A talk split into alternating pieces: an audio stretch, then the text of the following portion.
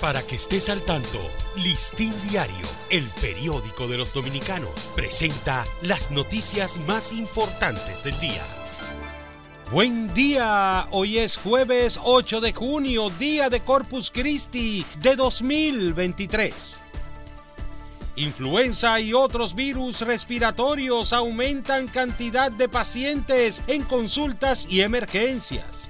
Una mayor incidencia de la influenza A, entre otros virus respiratorios, está registrando el país en la actualidad, cuyos síntomas podrían complicarse más en adultos mayores, embarazadas y personas con enfermedades que las hacen más vulnerables, requiriendo algunos de internamiento. El país reporta 273 casos de COVID-19 en su último informe semanal. El país reportó 273 casos nuevos de COVID-19 en la última semana y un total de 333 casos activos del virus de acuerdo a los datos del Boletín Epidemiológico Semanal número 22 dado a conocer por el Ministerio de Salud Pública. Presidente Abinader dice buscarán un mecanismo legal para regular trabajo doméstico. El presidente Luis Abinader expresó que buscarán la forma legal y constitucional para hacer justicia con las empleadas domésticas a raíz de que el Tribunal Constitucional anuló la resolución del Ministerio de Trabajo que procuraba regular ese sector.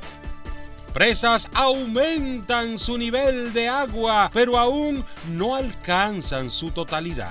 El Instituto Nacional de Recursos Hidráulicos, INDRI, informó que las presas no han alcanzado su máximo nivel de agua pese a la reciente vaguada que ha generado aguaceros en los últimos días.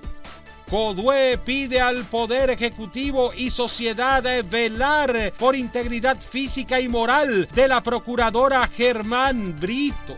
El Consejo Dominicano de Unidad Evangélica CODUE pidió que el Poder Ejecutivo, los organismos de seguridad del Estado y las agencias de seguridad internacional velen por la integridad física, moral y familiar de la Procuradora Miriam Germán Brito ante las intimidaciones que está recibiendo de sectores no identificados. Para ampliar esta y otras noticias, acceda a listindiario.com.